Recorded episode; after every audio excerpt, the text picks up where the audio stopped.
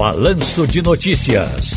Tá no seu direito. Doutor Felipe Sampaio, especialista em direito imobiliário, está com a gente aqui. Boa tarde, doutor Felipe. Boa tarde, Ciro Bezerra. Prazer grande aí estar falando com você nessa quinta-feira aí, bastante chuvosa. Pois é, capaz. Para fins, aliás, falar nisso, tem aqui um recado da Ana Flávia e Samuel. Ana Flávia e Samuel. Na Avenida Mascarenhas de Moraes, tudo alagado. Presos no trânsito há duas horas ali pertinho da Associação dos Fornecedores de Cana. Muito bem. Olha que situação difícil. Complicado. Doutor Felipe Sampaio, para fins de atenuar os efeitos da inadimplência, pode o condomínio implantar o sistema de desconto pelo pagamento antecipado da conta condominial? Olha, Ciro, esse desconto aí por pontualidade, né? Aqui a gente fala, é aquele desconto que o condomínio vai vencer naquela data X e você pagando até ela, você vai ter um desconto. Isso aí é legal desde que previsto na convenção condominial do condomínio, é, todos os juízes aí, na sua grande maioria, têm aceito isso, porque isso contribui muito com a, com a adimplência, aí, a adimplência do condomínio. Agora, qual é a finalidade, por exemplo, do fundo de reserva? Olha, Ciro, o fundo de reserva ele já está dizendo, né? É uma reserva do condomínio que o condomínio faz, né? É, por intermédio de um percentual, ele é pagado, ele é pago mensalmente aí pelos por todos os condôminos e é para uma situação de emergência, né? Que ela não está na previsão orçamentária aí do condomínio. Então, nessa situação de emergência, o síndico, entendo o tempo, ele vai convocar a assembleia para fazer uso é, emergencial, no caso desse fundo de reserva, e caso seja uma situação tão emergencial que ele não dê para convocar a Assembleia, ele utiliza o fundo de reserva e depois aí ele comunica aí é, aos condôminos. Agora, o que pode ser cobrado quando o condômino atrasa o pagamento da cota?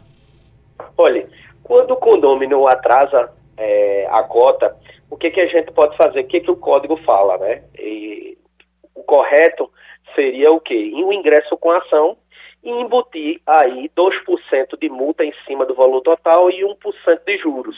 O código também traz aí, é permissivo no tocante aí a negativação aí junto aos órgãos de proteção de crédito, SPC e Serasa.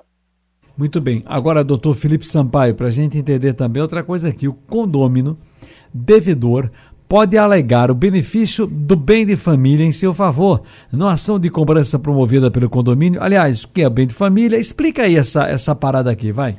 Ó, oh, Ciro, essa pergunta é sempre recorrente aqui no escritório, a gente recebe sempre quase que diariamente, né, com relação a essa questão do bem de família.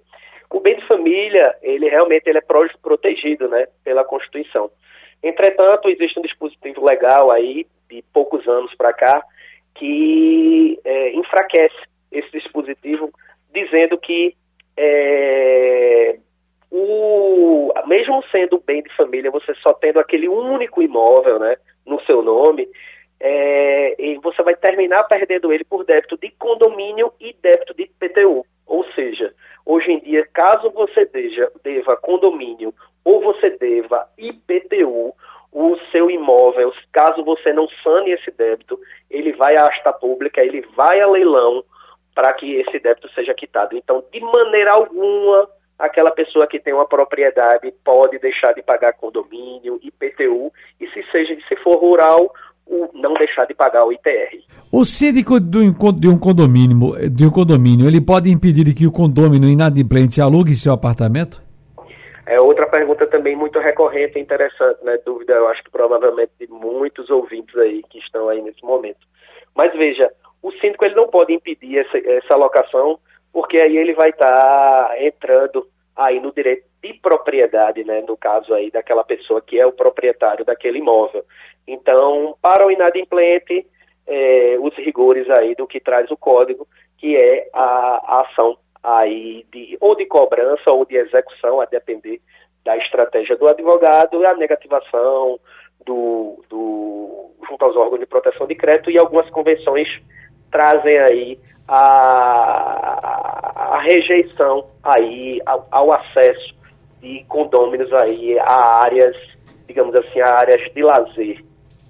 Entendo. Qual é o prazo para propositura da ação de cobrança de cotas em atraso? Isso daí sempre muita gente fala que só depois de três cotas que deve estar atrasando, só depois de duas cotas que vão entrar na justiça e tal. TV um dia já entrou aí e mora, o condomínio já tem absoluta legitimidade para ingressar com ação na justiça, para promover aí a, as restrições junto aos órgãos de proteção de crédito, enfim, todas as medidas que sejam legais aí para para reaver esse crédito. Então, a partir do primeiro dia de débito, já é legítimo tomar todas essas medidas. Felipe Sampaio ainda faz o passo ou se recolhe na sua residência de campo? Olha, Ciro, eu ainda faço o passo, viu? Ainda, ainda vou atrás do Galo da Madrugada, ainda vou lá no Recife Antigo. E, enfim, essa alegria aí a gente tava, tava meio guardado aí há alguns anos e vamos reviver aí com, com, com bastante saúde aí e bastante alegria esses dias aí estão chegando e que traz tanta emoção aí pra gente, né, que é, que é pernambucano aí, vive aí esse frevo aí na veia. Eu já avisei a quem interessar possa. Eu saio daqui na sexta-feira, gorda, e só vou aparecer depois do camburão. Eu não quero nem saber. Olha aí, coisa boa. Me leve com você que eu vou. Vamos um embora. um abraço, Felipe. Um abraço, Ciro.